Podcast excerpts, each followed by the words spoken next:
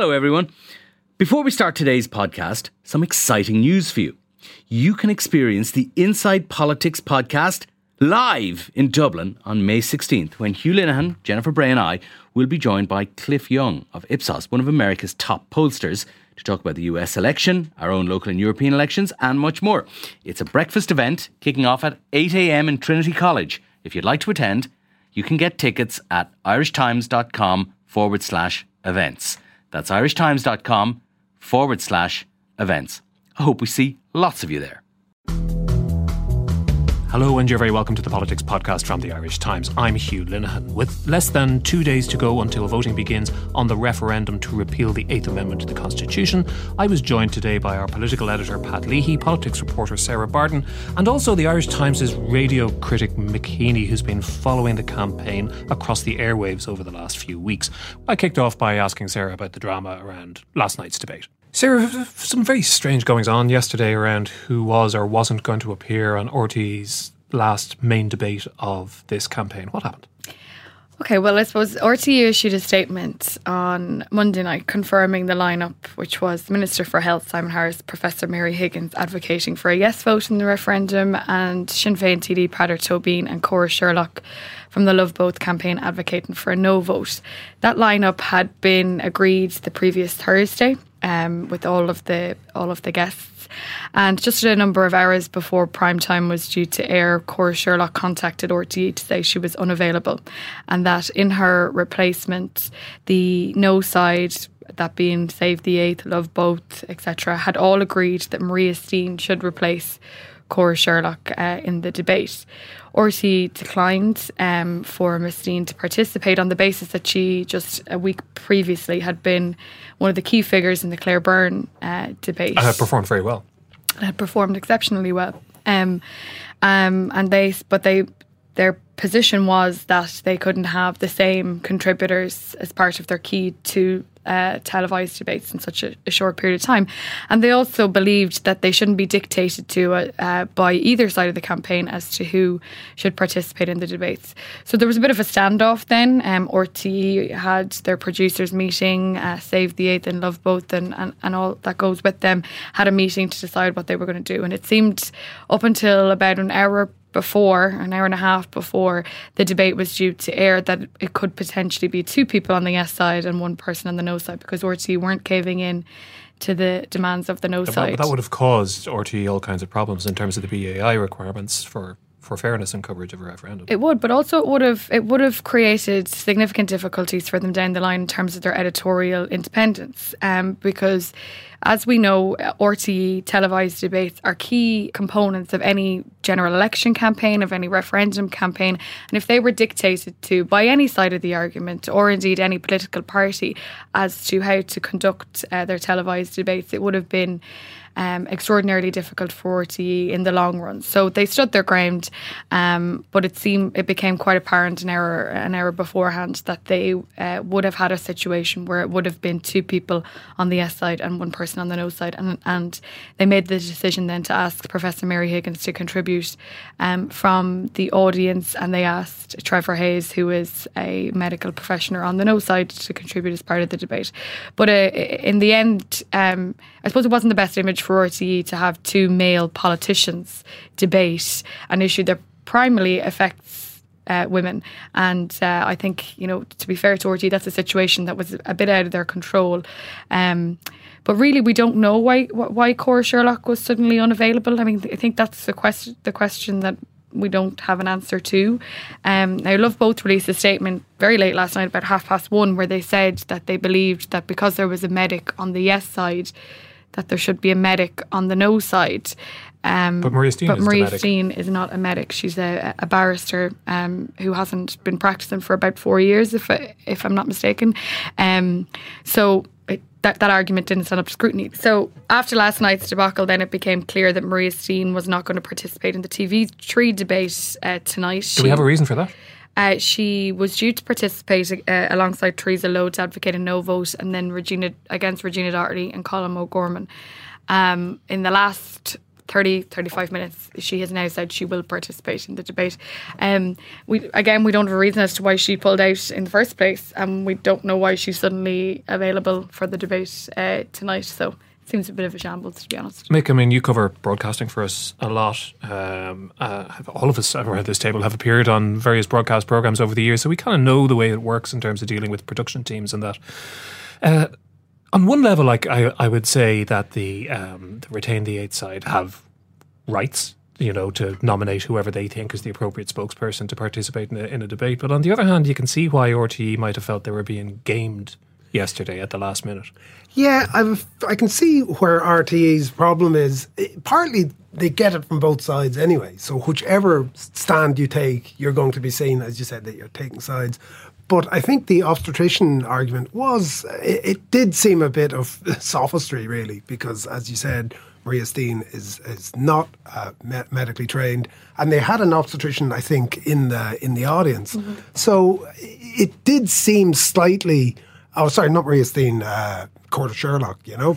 Uh, so either uh, and Maria Steen. So I think wh- whoever went in, I think it was properly that they wanted Maria in. Is my own impression, just from the outside, because yeah, she I mean, did so well. It's yes? pretty clear she did really well in the debate the previous week, so they wanted to play their inform player again last night. And do they my, have a right to do that, Pat?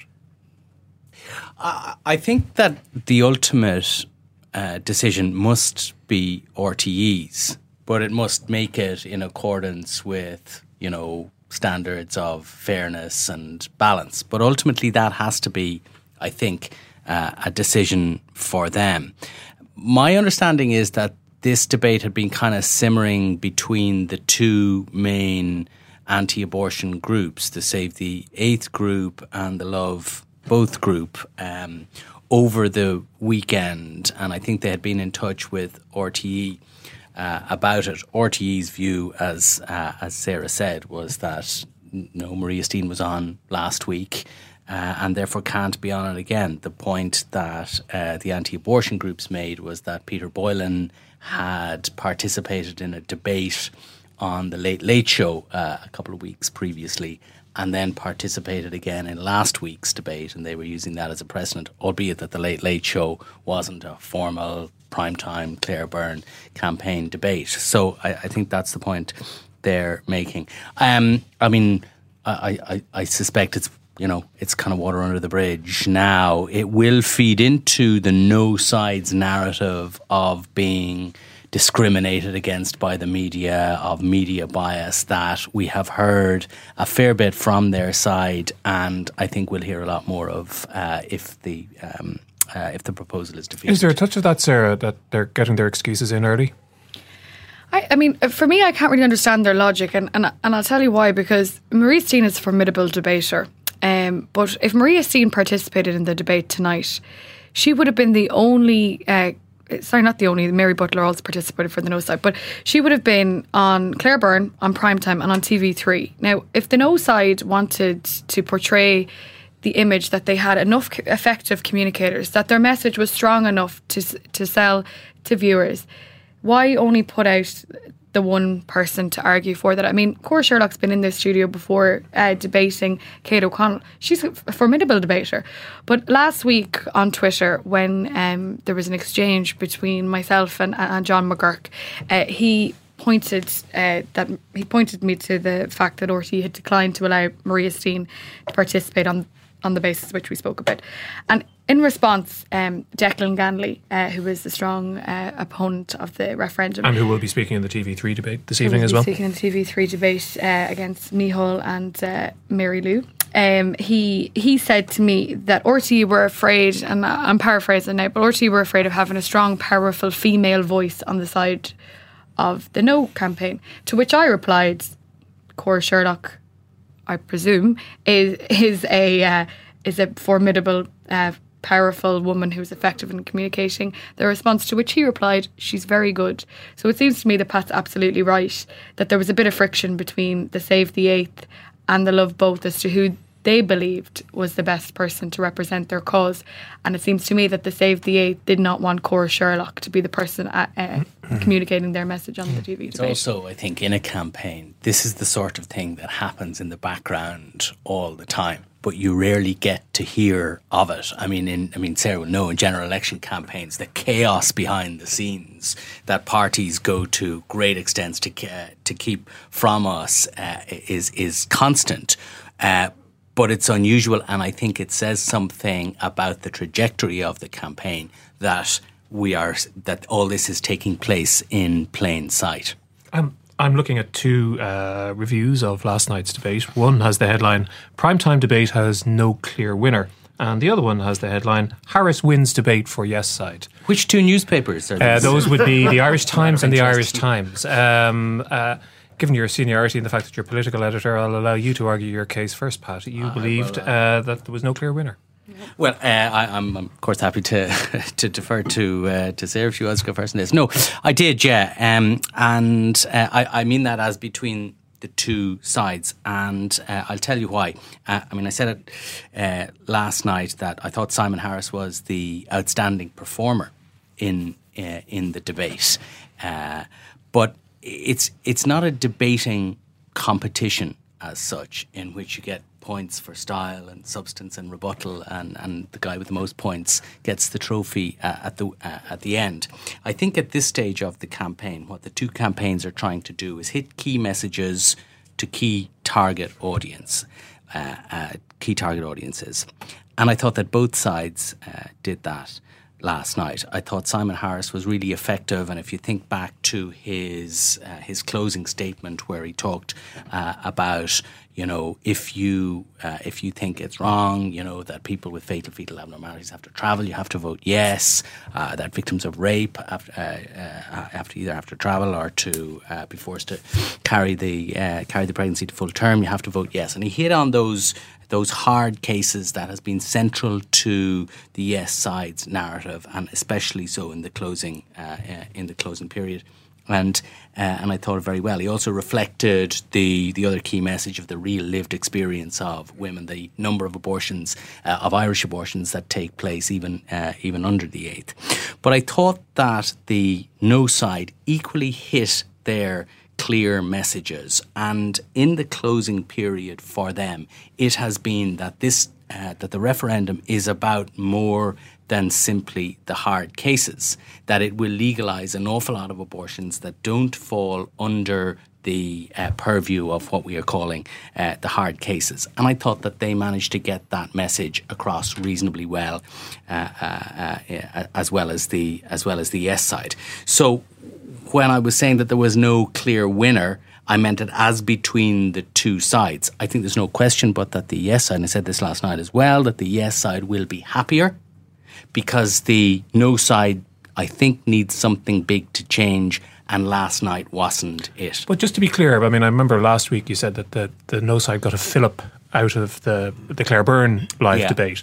So I take that to mean that you thought there, therefore, that the no side got more out of that than the yes side did out of what happened last night. You yes. know, and you could go into all discussions about the nature of it and the noisiness yeah. and all that kind of yeah, stuff. And, and, all, and all that was part of it. The I mean, one of the, the differences last night was that the audience was a a, mm. a lot less unruly mm. than it had been the previous week, and I think that that audience participation worked strongly to the advantage of the no side in the previous debate. And I thought it was possible. It's my own view. People can take a different view.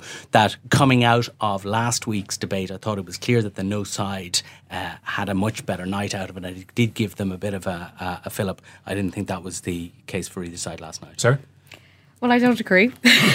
uh, first of all, what uh, Pat said that the you know this wasn't a debating contest. Well, what's the point of having a debate if it's not a contest? I mean, you're effectively vi- uh, fighting for votes, whether it is on a subject like this or in a general election campaign. It's a contest. It's the fight and it's an argument. And for me, the yes side won, and I'll tell you why. Uh, in every piece of analysis that Pat and others uh, have written, they've said the no side need a dramatic change in the campaign in order for them to win. Uh, and so their strategy going in to the uh, debate last night was probably multifold, but their, their main uh, aim was to make the yes side mess up or to catch them out or you know something in that vein to basically turn the tables and switch it and that just didn't happen and the yes side was far more effective in exposing um, the no side from what I see, because the yes side strategy was to prove that the um, the argument that's been put forward in recent days, sure, look, if you put forward um, abortions in the case of rape, incest, fatal fetal abnormalities, sure, we might have looked at that, we might have supported that. And Harris, uh, Simon Harris, exposed the no side because he rightly put it to Peadar Tóibín that if that was the case, would you support it? And Peadar Tóibín couldn't give a clear argument. David McCullough did it to, to Fidelma Healy in the in the audience, and neither of them could say that they would support terminations in those exceptional circumstances. And the same was true, I think, of the gynecologist who spoke in favour of the no side in the audience as yeah, well. There was a recurring theme throughout the debate last night, this particular so issue. The strategy for the yes side was clear. Uh, we've heard so much about um, these the shifts in the no side, which Pat, myself, and Fiach are writing about today, that they have a strategy now to say if you legislated for the exceptional cases, we may have come along with you. So the yes side's argument was, or the yes side's uh, strategy was to expose that if that were the case, the no side wouldn't have come along with them, because the majority of the no side believe in their right and in their entitlement that terminations should not be allowed in any circumstances. And so the yes side went in to expose that, and they succeeded. And I think actually not just not just Simon Harris, but if you the audience uh, participants, I I found the yes side were far stronger um, from the audience than they were from the uh, from the no side. Mick, I suppose one of the things about referendums in Ireland, especially when there's a proposal to alter the the constitution in some fashion, is that there's automatically a, a benefit to the the side which is saying no. Ch- you know, if you don't know, vote no. Uh, that's quite a, quite can be quite a powerful argument and has been in previous referendums. And that's essentially the argument that was that that the no side seems to have been pivoting to over the last few days. Do you agree with Sarah that that that's how that panned out in terms of the debate last night? I, have a feeling it is definitely how it panned out because they were definitely hitting on that 12 week thing quite a bit, which it's a bit late in the day, it strikes me, for them to hit this as a strategy because it, it was brought up when the initial legislation post referendum was proposed.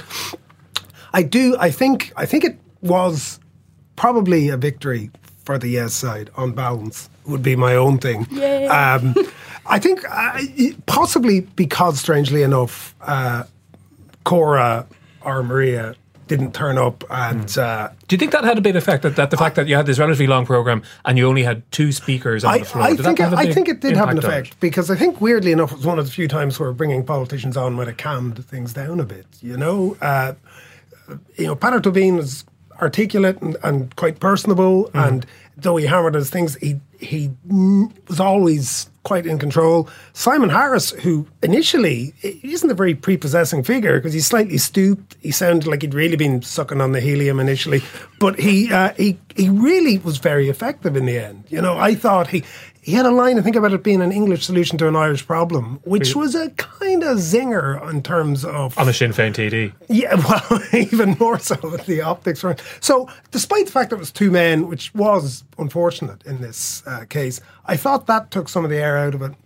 And I think it might, in as much as these things waver people, I've, f- again, this is only a gut instinct, but the, the week before, though, the no side definitely as it were, came out ahead. Mm-hmm. I don't know that it, it was such a virago that I don't know that anyone. What did you think of all that criticism of it? The kind of Zoo TV criticism of the Claire Byrne live show. I thought it was a bit of a zoo, to be honest, and I don't know that it really brought any. I don't think anyone who's undecided would go. I've heard a great reasoned argument. I think you might be putting your head in your hands and going, "Is this what it's come to?" Anyone who's really undecided, you know, I I don't think there was enough enough, pers- you know, no, no, one had enough time to really lay it out. And I think, I think, in fairness, you know, the no side last night did lay out their their reasons well, but I think they were rebuffed quite the effectively. goal at this stage, I think, you know, given the state of the polls and the state of the debate, the goal of the no side at this stage is is is not so much to convince waverers with you know structured arguments. It's simply to implant doubt amongst those middle ground voters who are in favour of uh, of allowing for abortion in the hard cases, so called. And we know that that is a great majority of voters, but there's a subset of those voters who are wary about the 12 weeks. And the goal of the No campaign in these last few days is to implant the seed of doubt that actually there's another way of doing it. Maybe if we vote no, they'll come back to it. And that's what they're saying. Sarah's absolutely right, uh, you know, that none of the no campaigners going on their previous statements would ever vote for, uh, uh, for such a change. But and isn't that a problem with their argument in this case? You know, that as opposed to, let's say, Michael McDowell arguing against the abolition of the Senate with a week to go and not having an influence. Uh, that, that in this case, they're on the record on this issue on things such as the Protection of Life During Pregnancy Bill in, in, in, in re- relatively recent memory. And that's why I think that this pivot smacks more of a slight desperation in the no campaign rather than a strategy that is thought out months before in the cold light of day. I think if they had run with this strategy from three weeks out, it might have got more traction. They might have garnered a lot of kind of middle ground Fianna Fáil support, and Sarah's been writing about how some Fianna Fáil TDs uh, would would uh, would would back such an alternative. But at this stage, a couple of days before polling, it's difficult to see that those seeds of doubt really being implanted with enough voters to alter what we believe to be the trajectory of the campaign. Sarah Fiach Kelly has an interesting piece in today's newspaper, and he talks about some of these, you know, strategic decisions. And uh, I'm paraphrasing him here, but essentially he says that uh, the the No campaign hadn't decided exactly what it was going to do in the last week, what its strongest arguments are going to make. There was a possibility it was the, the main argument was going to be don't trust the politicians, or the possibility was that it was going to be this is the, the, this goes too far and we can do something that's more attuned to, as Pat says, to to the centre ground, uh, whatever that might be.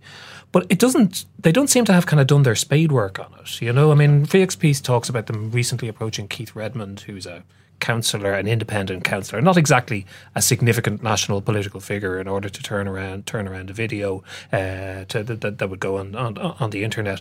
It, it all seems a bit ad hoc. I think the difficulty for them is that the minute the referendum bill went through the uh, Dáil Seanad signed, they were out of the traps. As soon as it was legally possible uh, for them to erect posters, they erected their posters. That was March, and we're now in May. Uh, and I, I have been very critical of the Together for Yes side for their slowness in getting off the mark with regards to this referendum campaign. But ha- uh, perhaps it actually benefited them in the long run because now, a couple of days out from the referendum campaign, the arguments that have been used by the no side, they're tired, they're weary, and they've been um, they've been contested by the yes side on numerous occasions. So, what happened in the last number of days is this attempt to to, to sort of pull it back and say, actually, we may we may have favoured abortion in those exceptional circumstances. But the difficulty for them on that was that on their first press conference uh, when the referendum campaign uh, began, which I attended, John McGuirk said he would not favour abortions in the cases of rape or incest. Uh, at a press conference two weeks ago for the Save the Eight, that was repeated by uh, a spokesperson for them whose name I uh, I can't recall. So they couldn't bring it back around. Uh, they couldn't bring it back around in time, and they didn't have an adequate strategy. And Fiach suggests there is some division between the two groups on this as a strategy as well. Yeah, I mean, I have been writing a little bit about it with regards to people who are advocating a no vote within the Fianna Fáil party. So people like Anne Rabbitte, um, John McGuinness, um, and others who have said that they would they're no voters. They'll vote no because they believe the 12 week um, proposal is too extreme. But they do believe that even if this referendum returns a no vote on Saturday, that the exceptional cases will still have to be looked at. And they do believe that that should have been the prime argument of. Uh, of the no side, and I spoke to one senior Fianna Fáil TD who who chose not to be named, um, who said that thirty percent of the uh, the way they saw it, thirty percent of the population believed that termination should only be provided in those uh, exceptional circumstances, and they had now aligned themselves to a yes vote because the yes vote had been effective. The yes side had been effective in uh, in um, communicating the message that if you wanted abortions in these cases, you had to vote yes. There's no alternative. There's no other way. But had the no side come up with any alternative, not even a, a, a logical one or even a practical one, if they had come up with any alternative that that 30% could have aligned themselves to the no no side, but because they were rigid and regimental in their approach, um, those those soft voters have now aligned themselves with the. With And is that in the nature of the of the no campaign, Pat? Um, that I mean, you've you've talked about this here previously. That they seem to be playing to their base um, more than they needed to in order to win this.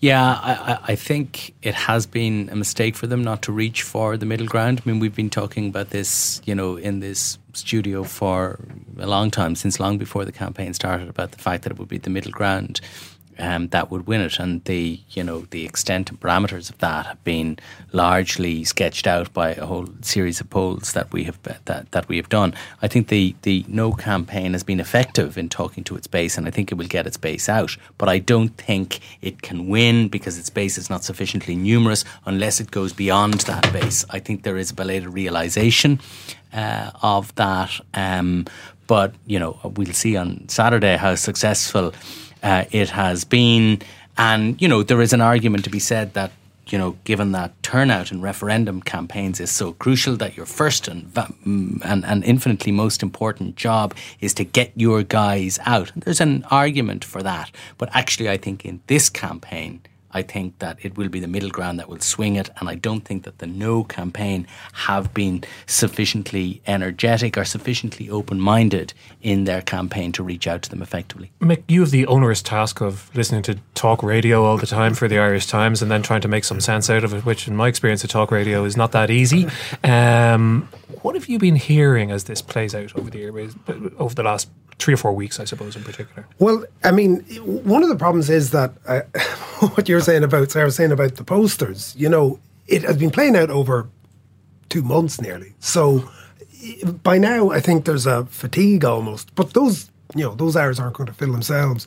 So the, the the initial, a lot of the initial debates took place, I think, early on, and now it's kind of going. I I think in one way it's more interesting now, though the danger is that fatigue sets in. But it's the Vox Pop stuff has been interesting in a way. It's been more unfiltered. There's been people like Henry McKean on News Talk and Cian McCormick doing his, you know, Ambling around the country. Right, yeah, and uh, and even um, Paddy O'Gorman, and they've sort of had interesting. You know, it's just been interesting to get the unfiltered things. Uh, McKean talked to uh, people in a Tipperary dairy market, which was predominantly no, but also a few yeses, and one of them saying no one will say anything, we're more worried about subsidies. So it's quite, one of the reasons I'm interested about this is because, you know, you can get caught up in the the, the media circus, as it were, or the debate or the campaign circus, and that these guys definitely it was it was interesting in that way. But uh, the, so the Vox Pops have been interesting. My my thing that really has struck me though has been like things like Morning Ireland where they do the packages. And there's this is again earlier on, but uh, Ashton Kenny did a couple of very good packages. She did a really excellent one about a woman, Laura, and that wasn't her real name, who'd gone to Manchester to get an abortion pill, had a really awful experience, had to go to the hospital here, to say that she'd had a miscarriage because of the legal ramifications. Now it was it was a dre- dreadful story, and she said they knew I was lying, but we just carried on.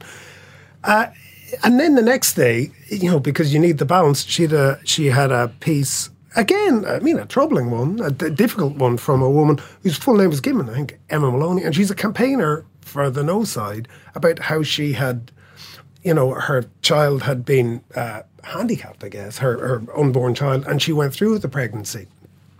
Now again, she it was difficult for her. She spoke about all the difficulties, much like on last night's debate. People talked about these things, but it's not. Again, it's slight. I, it strikes me as being a, almost a slightly false equivalence. You know, it's a woman who decided she was going to go through with her pregnancy. And the point is, you can still go through with your pregnancy. So it's this idea of balance. It's like, no, that's not quite the same. You know, we have to have a story of someone who had a child going, they can still have this child. So I, I that's my problem with. And there's been a lot of those. And I mean, the Irish Times has, has been publishing quite a lot of them as well, sir. What do you think of that as a critique? Because in, in many, in some ways, those personal stories do illuminate, you know, areas of life which perhaps people weren't aware of previously.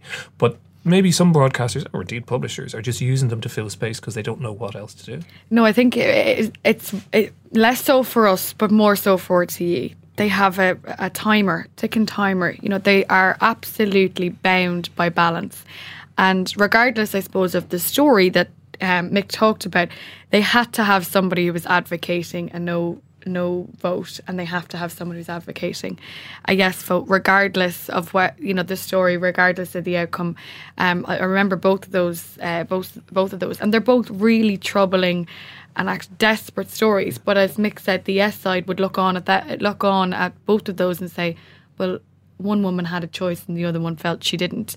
Do you know what I mean? So, um, but for for broadcasters and particularly for for RTE, you know, I I don't envy them being in the position that they are because they have to have absolute balance to the second um, from the yes side and uh, and the no side. I mean, we have covered it. Uh, we've covered the campaign very fairly, uh, in my opinion, and very equally from yes and uh, from no sides. But we don't have the same level of scrutiny placed upon us that we do that that RTÉ do.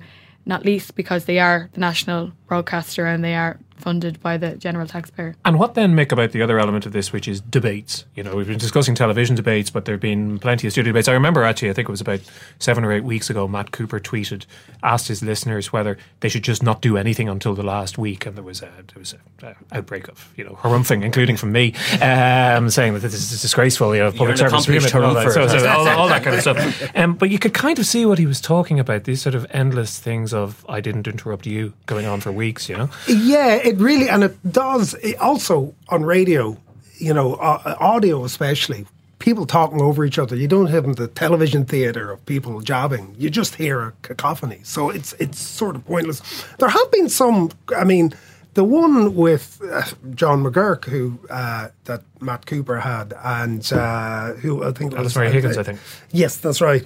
And it it was again, it wasn't illuminating. I mean, but it was interesting. The the attack dog thing, I don't think worked. I think actually in that case it was probably an own goal for the no side. And that was really a debate between Matt Cooper and John McGuirk, yes, wasn't it? And yeah. but but I think this is the point. I don't know that those debates really illuminate on air. You know, if they if they have an outcome, it's because someone took the shotgun and aimed it at their own foot. Uh, you know, yeah, there is kind of the conventional wisdom as well, especially in the television debates, that if people are shouting at one another, the viewers just switch off. But actually, the most raucous debate on television was the Claire Byrne one, and the RTÉ figures show that there was hundred thousand more people watching it at the end than there were at the start. Now, maybe something really interesting, uh, you know, just ended on the previous on the other uh, on the other channel. But I was quite struck by that. That you know, it grew the audience throughout the thing. So you know, and I, I know RTÉ's got a lot of criticism for uh, for that program, uh, but I thought there was there's kind of a virtue in putting the two sides on the television and letting them at one another and letting people see them uh, uh, at one another. Now, I thought last night's debate was more informative, but I, I thought the previous night's debate, or the Claire Byrne was more entertaining. Well, I mean, I think uh, probably Claire ones captured the spirit of the nation slightly better just at that moment in time that it's, it's pretty rancorous. Um, I just one other thing I was going to say in terms of the radio. Uh, speaking of the land where no Irish Times journalist may venture, uh, to, to, uh, you speak of Marconi House. I, I, I take it. Yeah. Um, uh, uh, Newstalk in particular, that the way I mean, I, how presenters have changed in these things. I mean that though they haven't called, they have a lot more leeway. You know, it's pretty obvious to see. You know, Ciara Kelly it's pretty obvious which way she's going to vote. Yes, uh, Sean Moncrieff, who again had an interesting piece where he talked to someone from the House of Keys in the Isle of Man who are about to liberalise their abortion referendum. He didn't have to get, as it were, a balance on that, you know. So, and I presume, you know, George Hook is pushing against the other way. You know, things like that definitely they have a lot more leeway in that way, and it's it's been an interesting thing how someone like Ray D'Arcy, who when he was on Today FM, was very vocal about it. sure, his, but has been constrained, incredibly constrained since he moved to RTÉ. Yeah, the other thing I do, I wonder, Sarah, is I was reading Kathy Sheridan's um, column this morning, and she makes a contrast with a, a, project that she was working on about six or seven years ago. The difficulty of getting people to talk about their personal experiences of abortion, and not that it's easy now, as as, as Mick has pointed out, but that this process seems to have led to a greater openness uh, to me. Even listening to Cian McCormack on Morning Ireland this morning, he's talking to two women of a certain age. They both seem to be grandmothers. They were friends on a in a in, in, a, in a rural Irish town. One of them was voting yes, one of them was voting no, and they were perfectly happy to be identified and to speak about their disagreement and their personal views. And I don't know if that would have happened even six or seven years ago. Yeah, I think it's actually it's kind of fascinating because um, every time that this subject was brought up, people talked about the hostility and the division and the negativity between the yes side and uh, and the no side. And for me, it has been it has been divisive, and at times it has been hostile, but in, in no way as extreme as you know 2002 uh, indeed 1983 i think you know for, i wasn't born but i'm told it was quite hostile. I was and it was pretty um, but i think we've now regardless of the outcome, we are now able to have in this country a healthy discussion about uh, the issue of abortion. And what struck me most, and uh, and actually Ray D'Arcy, in in, in fairness to him, has um, been very very good on this. I don't know if you heard Mick some of the um, cases that he had on the week before last. Again, yeah. two women who received diagnosis of fatal fetal abnormalities. One who was advocating yes, and one who was advocating no. Um, both really harrowing cases that have that have really uh, stuck with me. But anywho, the the point is is that there's now a much more accepting atmosphere in Irish society for people, for women to talk about having terminations. Um, some people who've regretted it, some people who don't regret it at all, some people who could chose to continue with their pregnancies, some people who didn't. And I think, you know, uh, even five, six years ago, as you said, I don't think those conversations would have been able to take place in the in the atmosphere in which they are taking place right now. I, I think actually, by and large, the public campaign has been reasonably civilized. I mean, it's had its moments, but you know, the media debates, the you know, the political debates, and that the general tenor of uh, of the public campaign, I think, has been you know, kind of more civil than uh, than I expected. I wonder if that is partly because not just that kind of increasing openness and willingness to talk about uh, these issues amongst uh, Irish people, but also is that I think a lot of the poison seems to have gone online, and the online campaign you could say a lot of things about it, but civil uh, it has not been. And I wonder if that's has contributed to a more, uh, uh, you know, a more open-minded and civil public campaign, uh, offline campaign, because all the poison migrates online. Yeah, fascinating idea. The internet was invented to leach all the poison out of society, leaving it pure and civilized. I well, knew we would find a use for it. Yeah. Uh, but of course, then is that the real campaign? Is it, what what we come down to is is that where it's going to online is life. Yeah, life where is where is that what's going to deliver the vote that we can't get with a metric? You know, so I, I mean that's that's the that's the other discussion for another decade. Well, and indeed, we'll be discussing all this over the course of the weekend as the results come in, and we'll be here with you on irishtimes.com, which is, of course, online, but not as uncivil as, uh, as, as, as, as, as Pat is indicating there. Thanks very much, Mick and Pat and Sarah, for coming in today. And that's it for this edition of Inside Politics. Thanks to our producer Declan Conlon and our engineer JJ Vernon. You can subscribe to us on iTunes or whatever your preferred podcast provider might be. You can also find us at irishtimes.com slash podcasts. And your views are always very welcome. You can mail me at hlinehan at irishtimes.com or you can find me on Twitter. But until the next time, goodbye and thanks for listening.